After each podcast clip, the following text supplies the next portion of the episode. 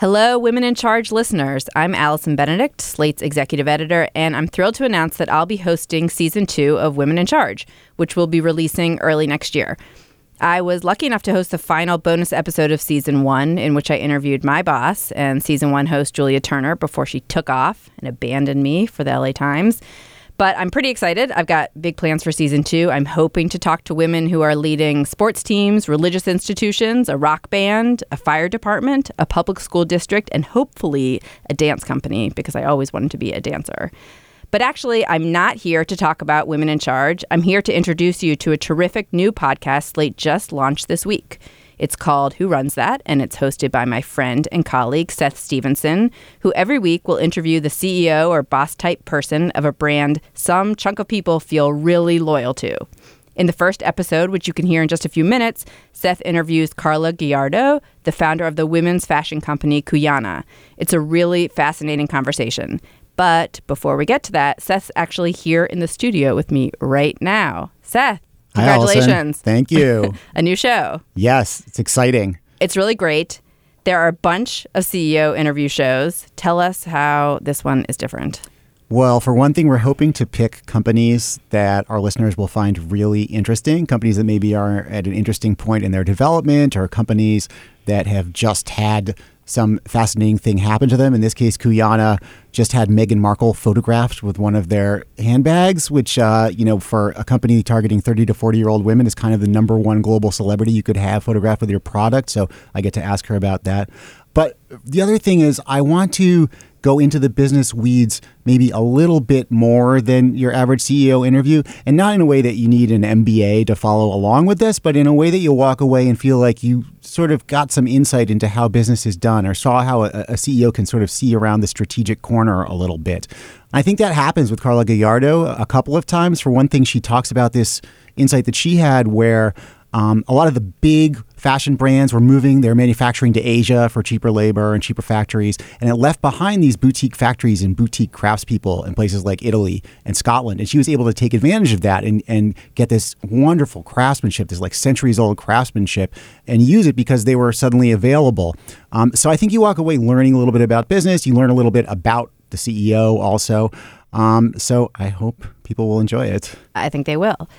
Uh, you have interviewed several CEOs over the years for the Wall Street Journal magazine. I have, and for Slate, yes. And for Slate, and for Slate. and but, for other magazines as well, yes. Okay, I get yes. around. but how are you thinking? It, is it different, the people you're thinking you want to interview for this show versus who you're interviewing for a Wall Street Journal magazine cover? Well, a lot of the interviews that I've done in the past have been of people sort of at the very top of the game, like the CEO of Instagram, the CEO of Twitter or Snapchat or Patagonia. And in this case, I, I do want to interview people who are in charge of important, famous companies, but I also want to interview people uh, who lead companies or organizations that are on the way up that maybe not everybody has heard of, that maybe have this very devoted fan base, but for the rest of the world, they're still new names. Uh, tell us a little bit about who else you're talking to this season. So, we're talking to a lot of CEOs of very interesting companies. Among them are uh, Betterment, the financial advisor company where you can put your money. It's it's increasingly, especially young people who may in the past have put, you know, they save up a little money, they want to invest it, they would have put it in Fidelity or Charles Schwab. A lot of them are now putting it in Betterment, which is a slightly different kind of company. I talked to that CEO. Um, talked to the CEO of Carnival Cruise Lines of Elf Beauty. Elf Beauty is a, a, an affordable makeup brand that you might find in Target or Walmart. Um, Kickee Pants, which is a clothing company that has had a lot of success marketing baby clothes with a special kind of fabric. Uh, Rent the Runway, Field Notes, the stationery company. And then we did a special Small Business Saturday episode with Big Gay Ice Cream, which is an oh, ice cream awesome. brand, yeah. and a Giving Tuesday episode with Do Something, which is a nonprofit that targets young people. Okay, so at the end of every episode of Who Runs That, you ask a lightning round of questions. So let's do a quick one to end this. Oh, please do. Yes. Open office or closed? Closed office, Allison. You know as well as I do, this slate open office that we have, everyone just wears headphones. No one can gossip with each other because everyone else can hear it. So it actually just tamps down all the possibility for like organic, you know, conversational interaction. I thought was much better every time I've been in an office where closed doors, you could go pop in somebody's office and close the door and gossip about your coworkers. I thought it was actually the communication was better feel free to just pull me aside anytime you would like to gossip. I don't have an office to do that in. But. Well, there's like, you know, there's spaces. we could like huddle in one of those phone booths. Okay, what's one thing you think most CEOs don't understand about their employees? Uh, I think it's, it's very easy to lose touch with the lifestyle trade offs people are making when they're earning limited amounts of money as opposed to unlimited amounts of money. I mean, you look at the ratio of CEO pay in the US today, and this isn't true of every company, but a lot of companies, the ratio, you know, they're getting paid 40 times that of your average Yeah. employee. And I think it's very hard to keep touch with the kind of choices and trade offs people make when they're making a regular wage as opposed to a CEO wage. Okay. Last question. If you could lead any existing company, and this is a big and, and be good at it, which would you choose? It would be a company that makes sailboats or sails because I'm a recreational sailor and I just want to spend all my time on docks or on water or like just tying knots. It would be so sad if you got to be the CEO of that company and you'd actually have to spend all your time like in an office and spreadsheets. It would ruin it, right? You turn anything into a job and it would ruin it. It'd be like, Yeah. God damn, I'm on a boat again. I just want to be in my house. Uh, yeah, it would probably ruin it. But I'd like to imagine me like singing sea shanties all day. I, I like to do imagine that too. Okay, awesome. On to the first episode of Who Runs That. If you like it, which I know you will, please subscribe to the show in its own feed. It's the best way to support the podcast and the journalism we do here at Slate and Seth's dream of becoming one day a CEO of some kind of sailing boat corporation. Again, subscribe to Who Runs That in Apple Podcasts or wherever you listen. Thanks and enjoy the show.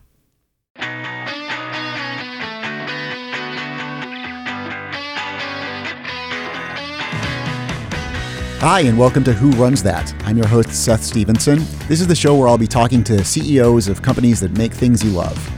Today on Who Runs That, I'll be talking to Carla Gallardo. She's an Ecuadorian immigrant who moved to the United States to get an applied math degree at Brown, then went on to get her MBA from Stanford and launched a women's fashion brand called Cuyana, which is based in San Francisco. Their breakthrough product was a leather tote that's become beloved by professional women. One of her bags was recently seen on the arm of Meghan Markle, the Duchess of Sussex. In our discussion today, Carla Gallardo will explain why, when she looked for funding to start Cuyana, she focused on women investors. She'll talk about how she was able to use smaller factories and specialized craftspeople in places like Italy and Scotland that got left behind as bigger brands moved most of their labor to Asia. And she'll lay out how Cuyana's direct to consumer model lets her offer products at a fraction of the price of her competitors. After the break, Carla Gallardo, CEO of Cuyana.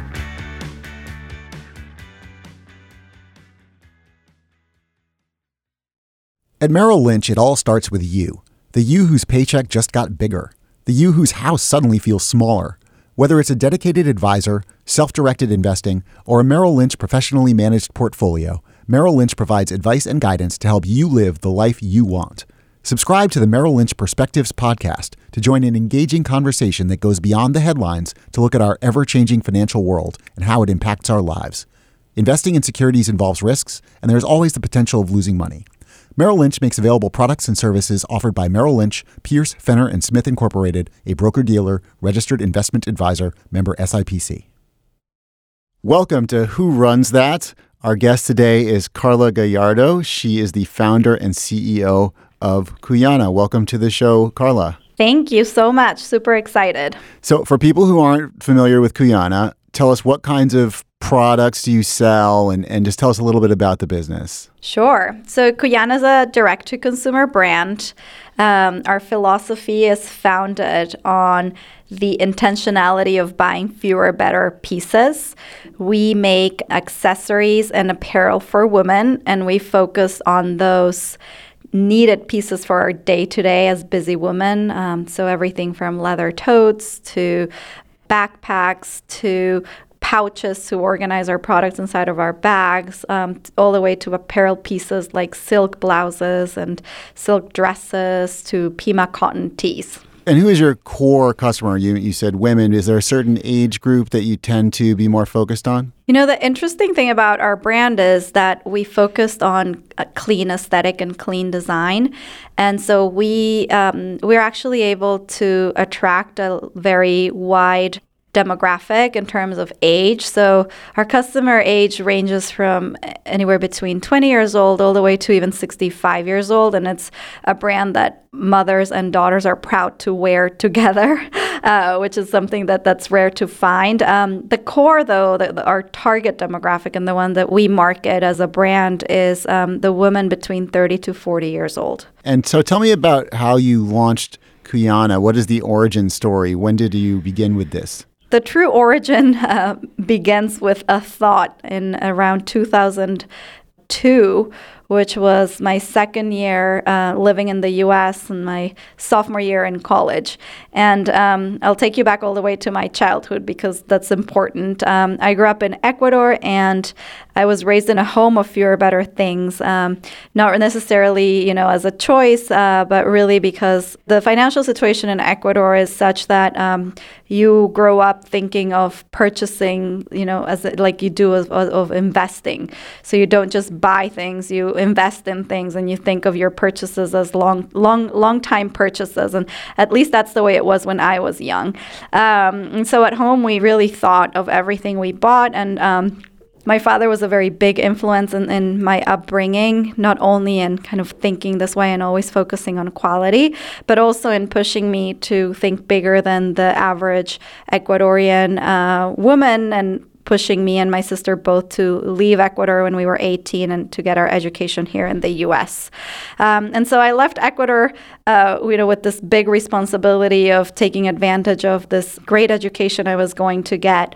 And even though my heart and just as a customer, I always really truly loved the fashion world, and I used to make my clothes with a seamstress back in Ecuador, I embarked on this journey of getting an applied math degree at Brown and then eventually moving on to a banking career uh, in New York and Wall Street.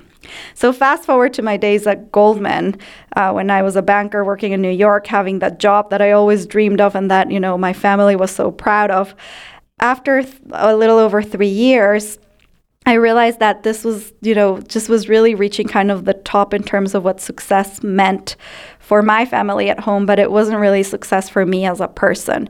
And I was really missing uh, making more impact to the world. And I had this business idea itching, which was the creation of Cuyana and this brand that would connect customers to the products and how they were made. Um, and I really wanted to go out there and do it. And so I left my my great job, and um, I moved to California uh, to get my MBA at Stanford because for me, you know, letting go of such an incredible job wasn't going to be done from one day to the other. I wasn't just going to quit and start this business. I really wanted to take it step by step and learn how to get started with a business, build a network that would support me through it, and then take that leap of faith. Um, so I ended up here in California and graduated from Stanford. I worked for about a year at Apple on the online store getting experience and uh, on the on the digital side of the world. I'd never worked in a digital channel before and, and, and that was a great opportunity for me. And then i left to start Cuyana. And what happened in all of those years of kind of transition is that the market actually set itself up for the creation of cuyana on the one hand, the supply chain was wide open for small brands to work with luxury factories. Um, and through globalization and the move of a lot of the big brands on to produce in Asia, there were a lot of amazing factories left behind in the world that were open to doing business with small brands. And this is a moment in time back in the early 2000 about 2000 yeah early 2000s how did you figure that out? How did you become aware uh, uh, that, that there were these small factories that maybe you could work with that were being left behind? Yeah i mean a lot of these micro industries aren't hidden right? We're talking about leather in italy leather in argentina um, cashmere in scotland and uh, the decay of these micro industries was already on the news right so industry sh- uh, factories shutting down family factories factories like going out of business. And so while everybody was moving on to China, uh, you know, for me, the opportunity was on, well, let's go back to those factories that have years of experience on specific luxury materials and see if we can work with the survivors. So, in order to launch this, you need to start getting funding. Tell me about that. How did you fund this dream? Yeah, it was really tough back then. I mean, we were we were starting this company in San Francisco, so Silicon Valley venture investors here were really our target. However, the hard thing about this was that number one, this was a business that held inventory, and investors back then were not investing in companies that held product. The second part is that investors didn't really understand the concept of brand back then, right? They weren't investing in, in, in companies that were building brand and making product.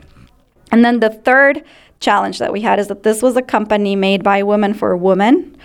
And from a customer standpoint, it's a beautiful concept, and uh, you know the branding is something we're really proud of. The design of the product is something that you know fits a, a wide demographic. But the true intelligence is in the behind the scenes, and what we encountered is that when our audience was male, we were stuck on explaining what brand is and why this all these like beautiful kind of um, front end aspects of the brand are so important for a woman customer. Um, instead of spending time on our supply chain, on the unit economics, on our repeat rates, and on and on why this wide gap in the market of luxurious products for affordable pricing was really where the big business opportunity was. Um, and so we shifted gears to pitching to the very few women venture investors that were out there. And the interesting thing is, we found this board on Pinterest, and back then Pinterest was really happening. And somebody had made this board with these are the top women angel investors, also VC investors. And so that became our new target list. And we decided to just pitch to women so that we can spend all of our time talking about the business side. And that was successful. And, and one of them, Maha Ibrahim from Canaan Partners, believed in the concept and spent most of our time you know, talking about the supply chain and the marketing side and, and, and why this was going to be a big business. And she wrote us a check. Okay, so now you're talking to a man now. Obviously, I'm not your target market, although I will say my wife does have multiple Cuyana totes. So I'm, fami- I'm oh, familiar cool. with the products. um, but can you tell me what, what were the, the male uh, funders you're talking to not getting about brand? What is the thing that's hard to understand? What is your brand and what's important about that? Yeah, um, you know, number one, um, back then the model of choice for investors was the subscription model. Uh, and so, you know, the question always was, well, why don't you push a product every month? Uh, why does the woman consumer care about where the product is made or care about the quality? Or, um, you know, why does brand matter? Like, can't they buy a tote anywhere else? Why wouldn't they buy it from Coach? Um, so, I mean, the bottom line answer really was about the fact that the consumer was changing and she wanted a better choice. She wanted better quality. Logos didn't matter but the substance of the product mattered. And so, really getting to that intangible of what the customer of today was looking for was something that was hard to explain with words. Um, many would say, Let me go ask my wife what she thinks and so that that you know just understanding this this truly Cuyana really addressed the customer need right it was not just one more fashion brand uh, we were targeting the customer that was tired of low quality products out there that were overpriced. Uh, you know, our woman needs, uh, our customer needs products that are going to transition her from day to night, from a week to weekend. She's busy, she's a mom, or she's not. You know, she's just on the go. Um, and we needed the need was to create a brand that offered quality products that you could count on and products that made you feel elegant and dressed up whether you were picking up your kid from school and walking right straight to the office right after or whether you were leaving a meeting from work and going straight into dinner and so those just softer aspects, um, you know, were things that definitely could spend time um, explaining and talking about. But the real substance and like really the smart pieces of our model were not in that customer insight that it it was a more natural aspect to understand when you are a woman, and understandably so, right? I think that you know if you're pitching me and a, a, a, product that's really deep into a, a male customer need, I'm not going to get it uh, mm-hmm. unless you spend mar- more time explaining that to me. Mm-hmm.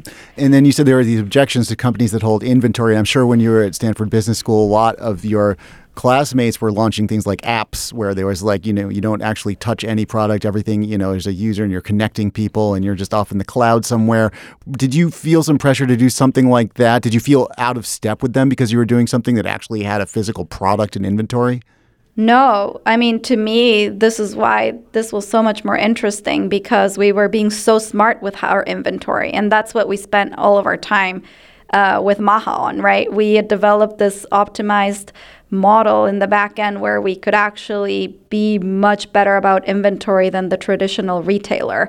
Um, and the interesting thing is that you know a company like ours doesn't burn the amount of money that a tech company burns, and so we're actually using that cash to buy product that actually has a value.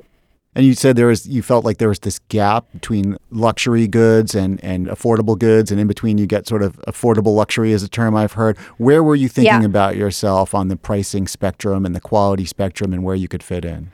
Yeah, I mean, there's this big category called contemporary, the contemporary category, where it is it was the beginning of this affordable luxury concept a few decades ago.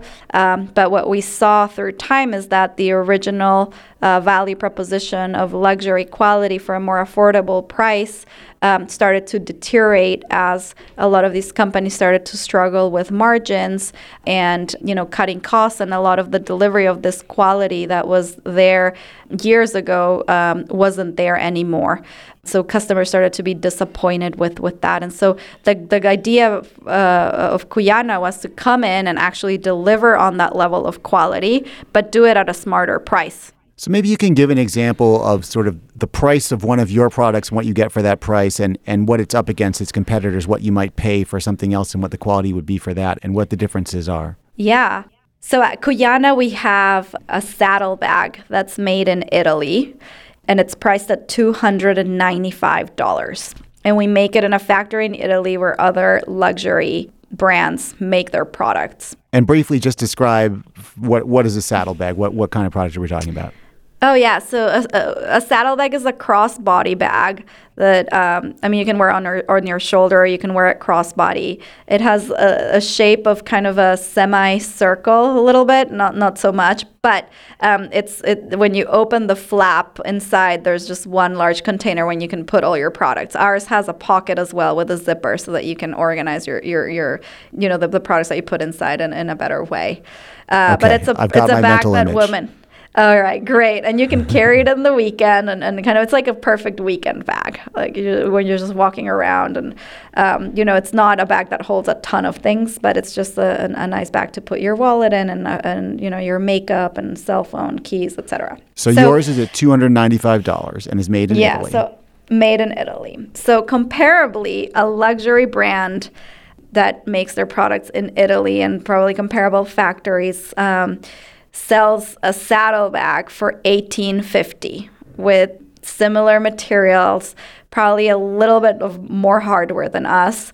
But that's what a saddlebag made in very similar factories with similar materials uh, would sell at um, if you were buying it from a luxury brand. And obviously, uh, sorry, not obviously, but um, there is the piece of luxury that. Um, that is the exclusivity and the factor and the, the premium that's embedded into that price point, right? So when we think of luxury, we, we, think of that price point including that brand premium. So you're saying Uh, you, you might have the same materials, the same craftsmanship, but there's an, a name and maybe slightly different hardware, but there's a name that you're paying the extra sixteen hundred dollars or fifteen hundred dollars for.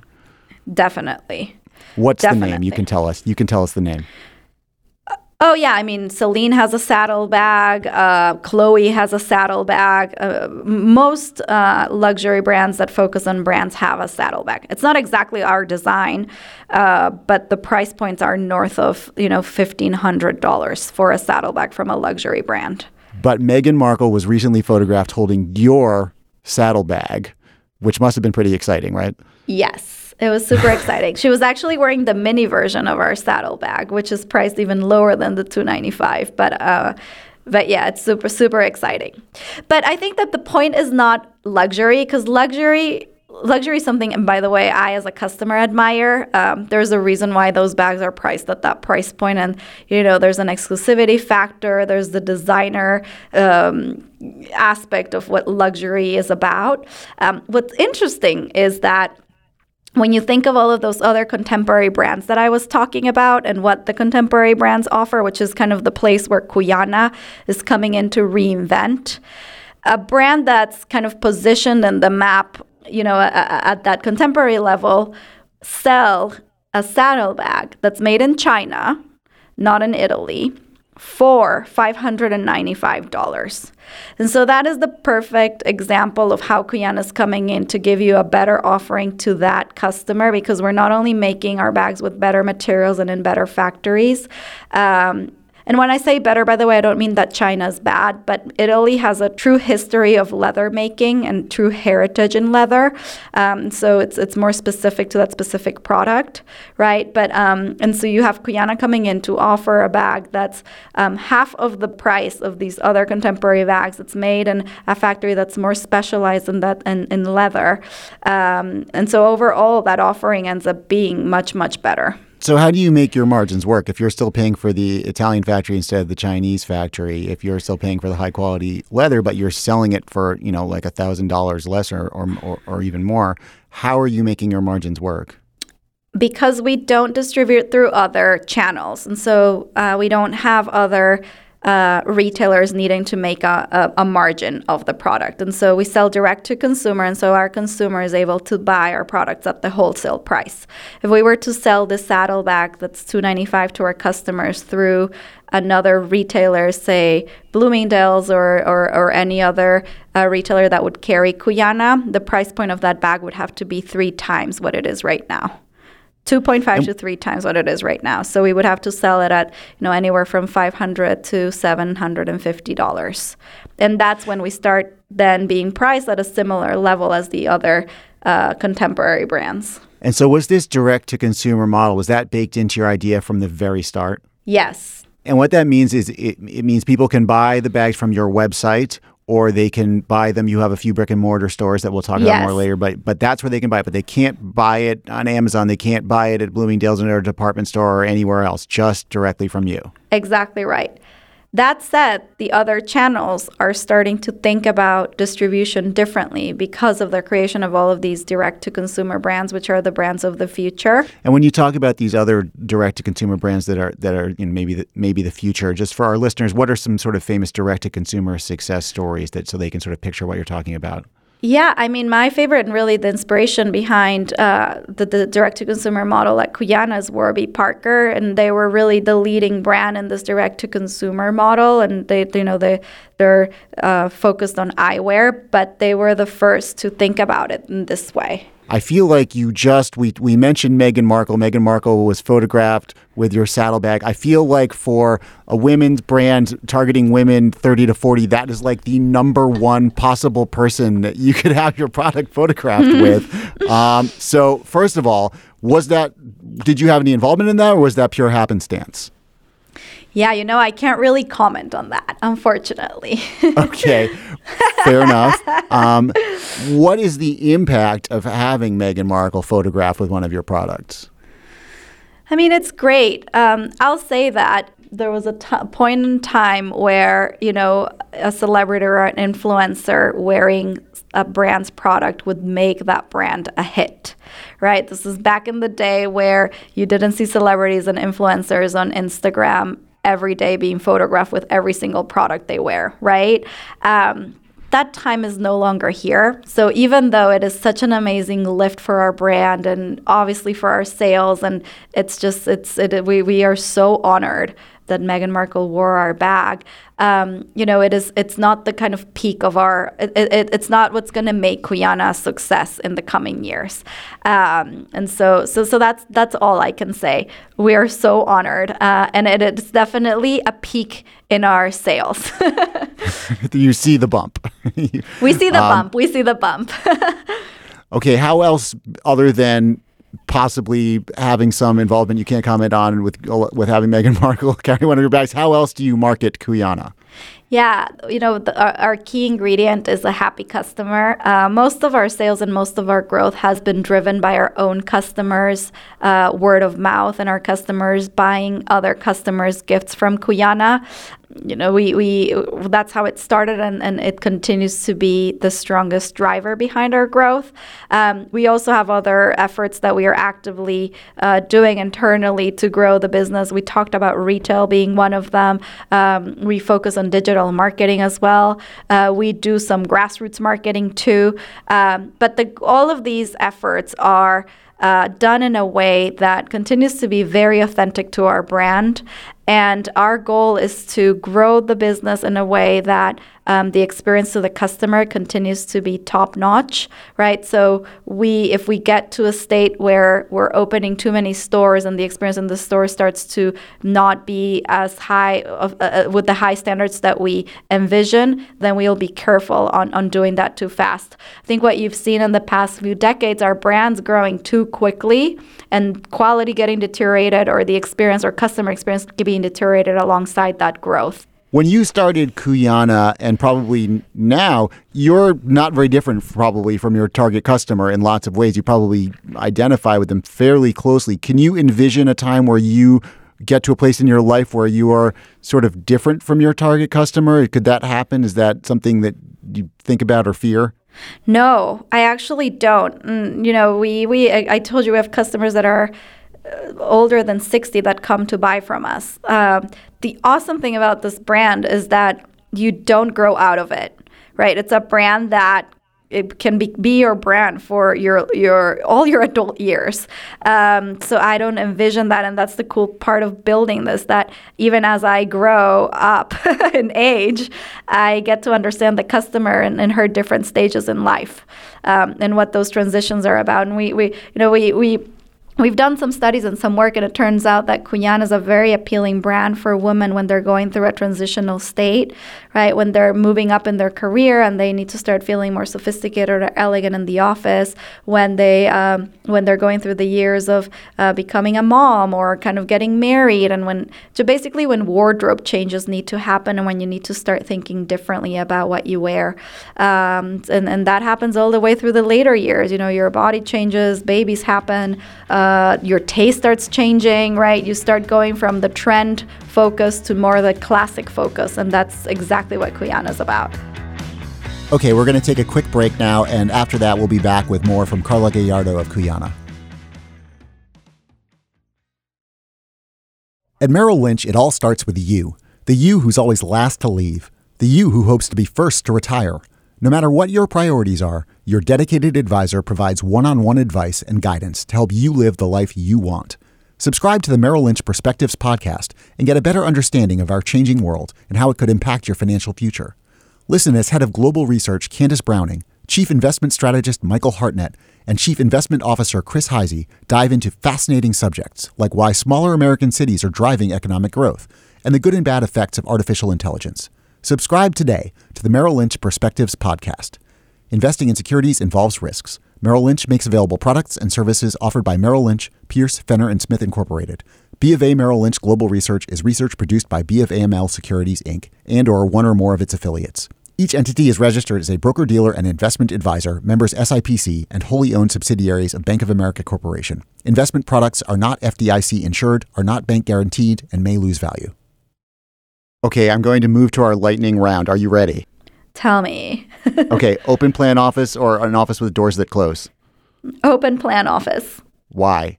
Um, there's there, communication is key and things change a lot in a startup and when everybody can overhear what's going on we can just quickly get together and, and do it there are no secrets in our office but can you still maintain that with like 100 employees or, or does everyone just start putting on their headphones and ignoring each other because it's we've gotten like too big? Uh, yeah, it starts getting hard, but there's still teams that are work really closely with specific teams, and so uh, it, it, up, up until now it continues to be beneficial to have an open floor plan.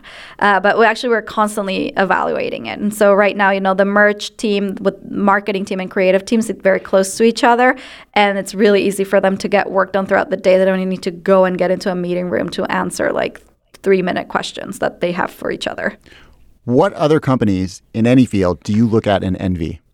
A bunch. Okay, so for brand purposes, um, I look at luxury brands and how they've built their brands and the choices that they're able to make and you know forego uh, sales for a big stake in the ground about who they are and who they target. So I love brands like Chloe, love brands like Celine, uh, who can say what they stand for and not care what other people say. Um, from a people standpoint, in terms of um, culture building and uh, and allowing uh, your team to create their path and culture and give a lot of autonomy to the employees. I really like uh, the cliche of Google, but you know, for to me, a lot of what that company has done is, is really interesting and how that plays into just human nature, and uh, and, and so I, so I love looking at them. Uh, Zappos is a big inspiration for me from an operational standpoint and, and you know the real insights of what made that business successful. Uh, there's a book that was written by one of the Zappos founders that was actually a book I read before I decided to start Cuyana um, after business school, and it was like a real inspiration for me. Um, those kind of three buckets are the ones that I look at. So, you know, combination of brand, people, and then processes, operations. What mistake have you made in the past that you've learned the most from? Uh, God, it's so many mistakes. we, we make mistakes all the time. Pick um, your most embarrassing mistake. Okay. The one you would least like to reveal to a, a national audience. Oh my goodness. It's probably been, and, and this is one of my weaknesses. I have no notion of who is famous or who's um, who's a celebrity or, you know, who many times I just don't recognize that. And there have been many times where uh, that actually has played to my advantage because I'm, you know, I get to meet people and I'm just myself and I don't get nervous about that. But I think there have been a couple of times where I've probably offended people for asking them what they do. Um, and, and maybe that has cost us some, some, some, some time in terms of going back to build the relationships, depending on who, on who those people are. Um, but those are more, more kind of, you know, uh, silly silly mistakes. Um, you know, I, I, I just think, you know, in terms of just managing teams and motivating people to do work while it's stressful. You know, there, there's the stick and the carrot method of motivating uh, folks and toggling between the two and kind of learning the personalities and, and what works for different types of people is really kind of the ongoing learnings that we have internally as we continue to build the company. Um, and I think that that's something that, you know, we constantly even talk about across companies with other founders uh, and how do we get to motivate um, motivate the employee the, you know the new kind of generation of employees that are joining our companies and and so applying what what I how I was uh, the, the the kind of um, methods that were used when I was a, a junior employee versus what what we should apply today is very different. if I told you tomorrow that you are fired from Cuyana and you can never again do anything remotely related to what you're doing right now with Cuyana, what would you want to do with your life? You would take my life away from me. Uh, but I uh, just uh, did. Honest, I just I did that. now what? Yeah.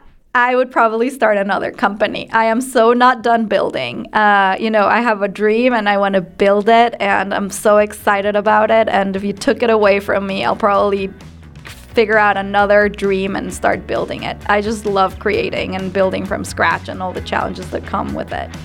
Carla Gallardo, thank you so much for coming on Who Runs That. Thank you so much for having me. That's our show for today. Who Runs That is produced by Cameron Drews and Cleo Levin.